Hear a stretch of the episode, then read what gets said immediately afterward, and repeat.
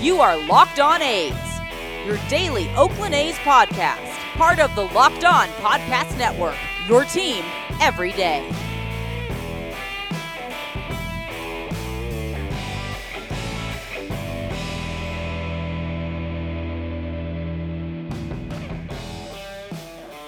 How's it going, A's fans? And welcome to episode 129 of the Locked On A's podcast, part of the Locked On Podcast Network, your team every day. I'm your host, noted baseball fan Jason Burke. And on today's show, the A's took the finale in Colorado. It was a two game series, so I, I, feel weird calling that a finale, but whatever, it's fine. They took the finale in Colorado 3 to 1 behind a strong performance from Mike Fiers. I also got an interesting suggestion on Twitter from a follower named Brian. I, I'm going to go into that. I'm intrigued. I don't know that I want to do it necessarily, but I'm going to r- run through the pros. There are cons. I'm not going to run through the cons. I'm going to run through the pros and uh, see what you guys think about that one. And also, I'm going to take a look at the magic number with the A's win. It went down. I'm also going to look at some uh, some playoff matchups. Things are changing a little bit. I was unaware of something. I'm going to go into what I was unaware of, see if uh, maybe we do want to actually go after the one or the two seed. So uh, that's what we got coming up on the show for you guys today. But before I get into all of that stuff, though, please follow us on social media at Locked On A's on Twitter and Instagram. I'm at by Jason B on Twitter. And if you have any questions for us, please send those to lockedonathletics at gmail.com. So as I mentioned about 20 seconds ago, the A's beat Colorado on Wednesday afternoon, bringing them to 31 and 19 on the season. The scoring got started as Tony Kemp got into a rundown and somehow scored. That was weird. Marcus Semien got tagged out at third. I don't know. I think that if Arenado hadn't gone for the out at third and instead had just thrown home, they would have had Tony Kemp by a little bit. But uh, Tony Kemp avoided the tag, got the run, got the A's on the board. They they scored a couple more runs. That was nice. So uh, good job on them for that. Tony Kemp, his stat line doesn't do him justice, I don't think. He does a lot of stuff on the baseball field that makes you go, hey, that was really cool. And uh, he's a solid addition. I really enjoy watching Tony Kemp play baseball. So uh, good job on Tony Kemp for being athletic as fuck. But moving on, uh, Jake Lamb stayed hot since joining the A's. He went two for four, but he should have went two for three because he got rung up on a strike call that was uh, low and outside. Should have been ball four. It wasn't. He got rung up. He, he had a smile on his face like, hey, what, what was that, ump? But uh, yeah, he's been really good. I have enjoyed watching Jake Lamb play too. Since joining the A's, he is 5 for 11. That is a 455 batting average. He has a 500 on base percentage. He has a home run, couple RBIs, a walk. He's been doing it all. Good job, Jake Lamb. I really like this addition. And as I said last week, or you know, over the weekend, he's going to keep playing. Maybe he has something in his bat that uh, the Diamondbacks just weren't getting out of him, and looks like the A's are getting that out of him. So if he can continue doing this for the next uh, month and a half or so, I'm going to be very pleased with the Jake Lamb edition. So uh, yeah, let's keep that going.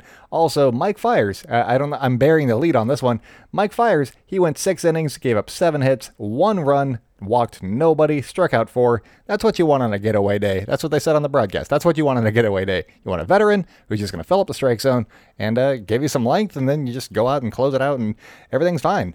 Uh, the A starters seem to be coming around a little bit. Both Manaea and Fiers had solid outings in Colorado, and uh, that that has to be a confidence boost when you know you go to this place of nightmares and you, you go and shove a couple days in a row, that's got to be nice. And they've been pitching well outside of Colorado. They've been pitching well in Colorado. I'm liking the A's rotation a little bit, so I'll be touching on them a little bit more in the second segment. But, you know, rolling on, staying in the AL West, the Rangers did the A's a solid and took down the Astros 1 to nothing in Houston. So, uh, thank you to the Texas Rangers for not sucking every game this season.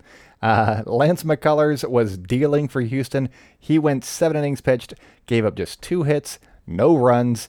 The Rangers run actually came off of the Astros closer, Ryan Pressly. He gave up a ground rule double to Joey Gallo that scored Leody Taveras from second base. So that's how the Rangers got their run in the ninth. Good job on the Rangers. And since they didn't allow any runs, that means that somebody had to do really well for them. That somebody was Kyle Gibson, who pitched a complete game for the Rangers. Kyle Gibson, of all people, complete game for the Rangers. He gave up four hits, walked three, struck out nine. Good job on Kyle Gibson. Way to go. We'd love to see it here, as long as it's not against the A's. Um, also, with the A's win and the Astros loss, the A's now sit six and a half games up in the West with their magic number to clinch the West sitting at four four. That's not bad. Uh, the soonest that the A's can clinch the West is on Saturday, and that's if Houston loses two of their next three and the A's win their first two games against the Giants, which uh, I'll have to for tomorrow's podcast. I will see if Trevor Gott is still on the Giants, and then I will give my my uh, predictions for how that series is going to go, and uh, that'll be a lot of fun. So tune in tomorrow to see if Trevor Gott is still a San Francisco Giant. And as you guys have all known, uh, if you've been listening to the podcast, I love talking about the Mariners as well because uh, hopefully they can kick the Astros out of the playoffs and uh, all that stuff. Currently, as I'm recording, they are losing to the San Francisco Giants. The Trevor Gottless Maybe I don't know. Maybe, maybe Trevor Gott's gonna get into this game if he's still at the Giants. We'll find out tomorrow. Uh, they are currently losing nine to three in the top of the seventh. It is a game that they are the home team, but they're playing in San Francisco. So Mariners had gone down uh, eight to nothing, made it eight to three. Now it's nine to three. So uh, I'm not expecting a win at this point. They don't have the big offensive firepower. They can do it, but uh, especially if Trevor Gott's still on the team, I'm gonna keep hammering that point home. um, because I remember. Anyways, uh, so yeah, I, am not expecting them to gain ground on the Astros at this point, but I'll, I'll, give another look here in the next 20 minutes before I f- wrap up this podcast and see if anything has changed. So, coming up on the show, though, I, am going to go over the idea that was floated to me by Brian on Twitter about the A's postseason rotation, give a quick update on the Cleveland Indians, and that update could change how we're looking at the, the playoffs going forward. So, uh, you're going to want to stay tuned for that one. But first, I'm going to tell you guys a little bit about Built Bar. The improved Built Bar is even more deliciouser. They now have 18 amazing flavors, including nut and non nut flavors. They have six new flavors, including caramel brownie, cookies and cream, cherry barcia, lemon almond cheesecake, carrot cake, and apple almond crisp. They also have their original 12 flavors. Uh, raspberry is the one that I'm always drawn to. Uh, I told you guys a little bit about the peanut butter one on the last episode, but regardless of which Built Bar I'm talking about, all I know is that they are all 100% covered in chocolate. They are soft and easy to chew. They're protein bars that taste like candy bars. And Built Bars are great for the health conscious person. You can lose or maintain weight while indulging in a delicious treat. They are low calorie, low sugar, high protein, high fiber, and great for the keto diet. Today, I'm going to give you a different flavor profile here. We got the cookies and cream. It has 17 grams of protein, 130 calories, 4 grams of sugar, and 4 net carbs. Name a tastier way to get all of your protein with none of the carbs. I, I don't think you can. Built Bar is the way to do that. And how do you take advantage of Built Bar? You go to their website, builtbar.com. You enter the code locked on, that is one word, locked on, and you get $10 off your first box at builtbar.com. Also, you get a free cooler with purchase. You get a little cooler for your little bars. You can carry your treats around the house and just get healthier while doing it. So there you go. BuiltBar.com. Enter code Locked On. That is one word, Locked On. You get $10 off your first box at BuiltBar.com. Welcome back to the Locked On A's podcast. I am your host, noted baseball fan Jason Burke. Please follow us on social media at Locked On A's on Twitter and Instagram. I am at by Jason B on Twitter. And if you have any mailbag questions for us, please send those to lockedonathletics at gmail.com. So I'm going to get into this rotation. It's going to take a minute. So here's basically what the tweet said. And it was here's my rotation for the first round. And he has game one starters, stick with me. We're going to switch the starters. We we can switch the starters. I'm going to go into the thought process behind this. That's what this is mostly about here. Game one starters: Mike Fiers, Mike Minor. Game two: Chris Bassitt, Jesus Luzardo. Game three: Montas and Manaea.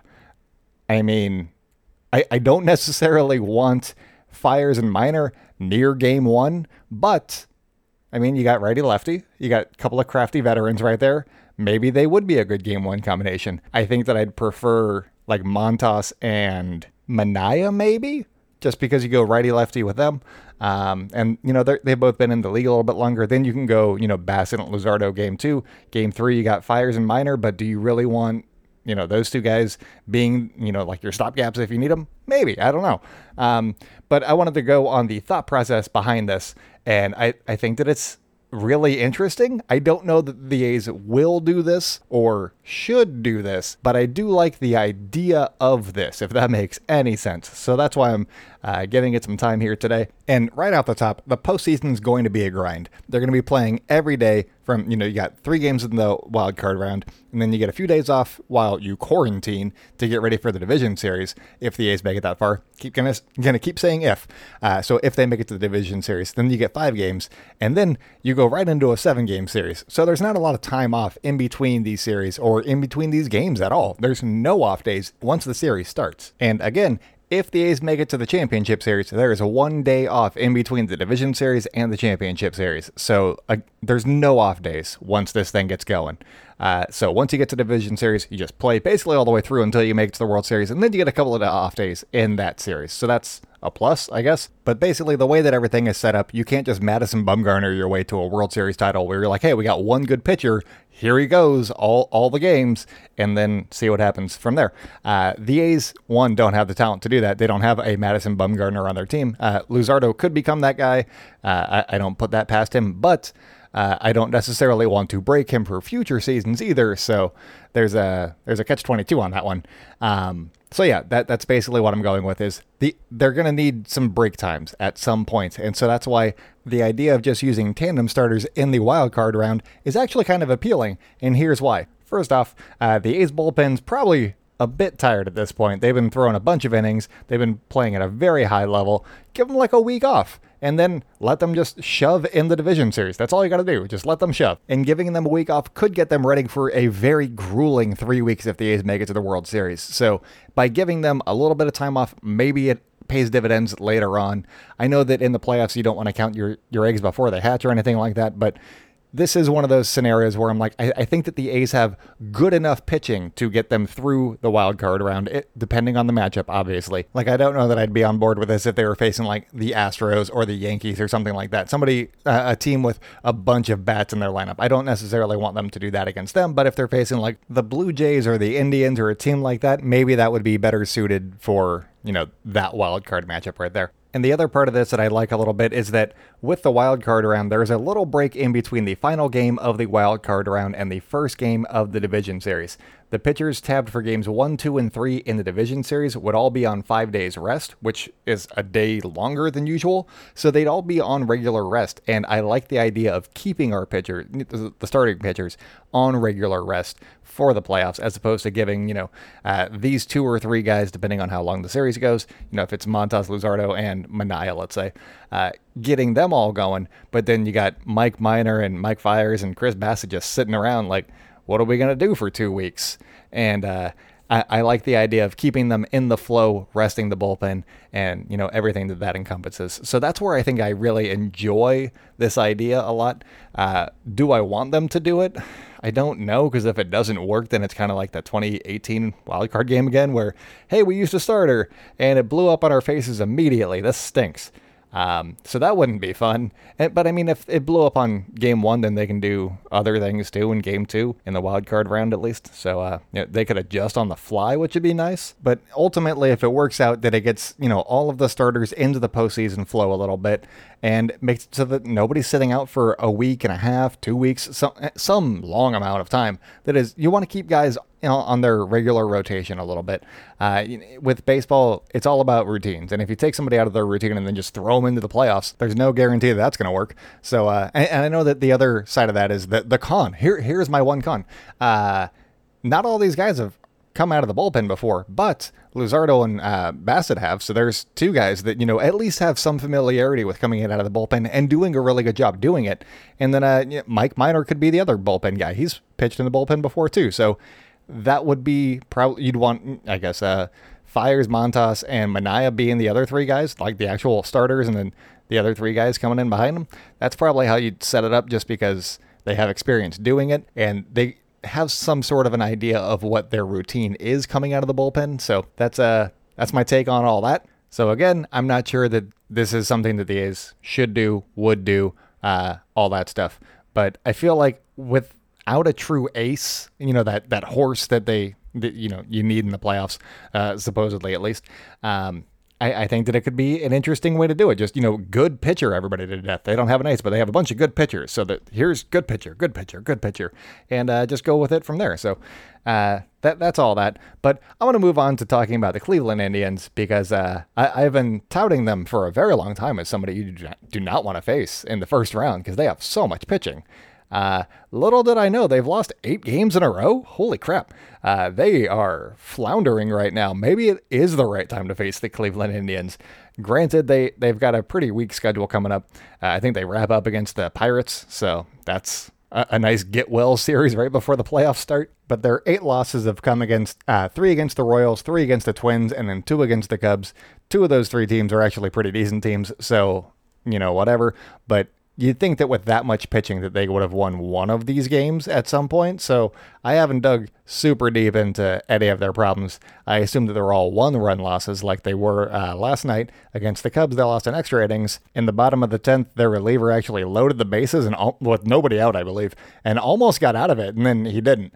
Um, so that's how they lost that game. But my larger point is here uh, maybe the Indians are actually beatable, and maybe they're not as scary a team to face in the wild card round. Maybe.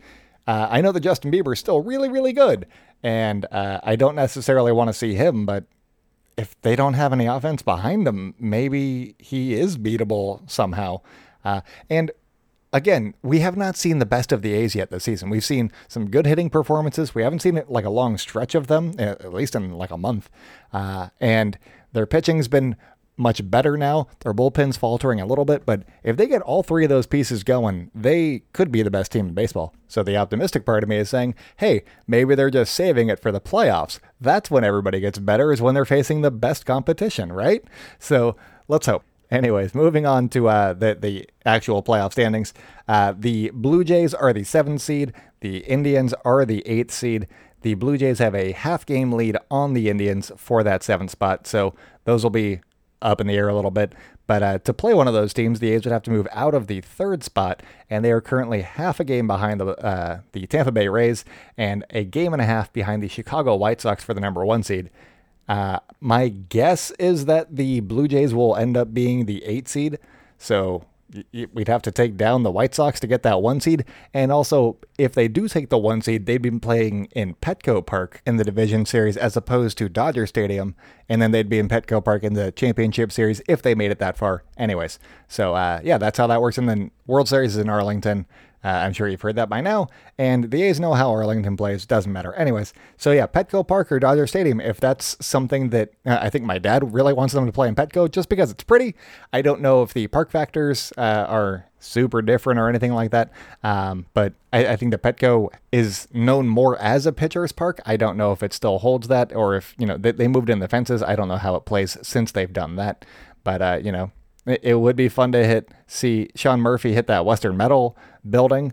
Uh, that'd be a good time because you know that he would. He'd probably uh, bulldoze that thing with a home run ball. So maybe we shouldn't play in Petco. Anyways, um, so yeah, that's something to keep an eye out on if the A's take the one seed. And as things are currently rolling, my guess is that the Blue Jays would be the number eight seed because uh, they've played two games against the Yankees, gotten blown out in both. I think they got five more games against the Yankees. So it's probable that they're not going to win too many of those, which means there's uh, there's there's room for the Indians to move forward. So my guess is that the the Blue Jays would be the eight seed, and so maybe the A's want to go for that one seed and see if they can get that, and then uh, they'd be facing uh, different teams as opposed to you know the Rays, who would be most likely the team at that point.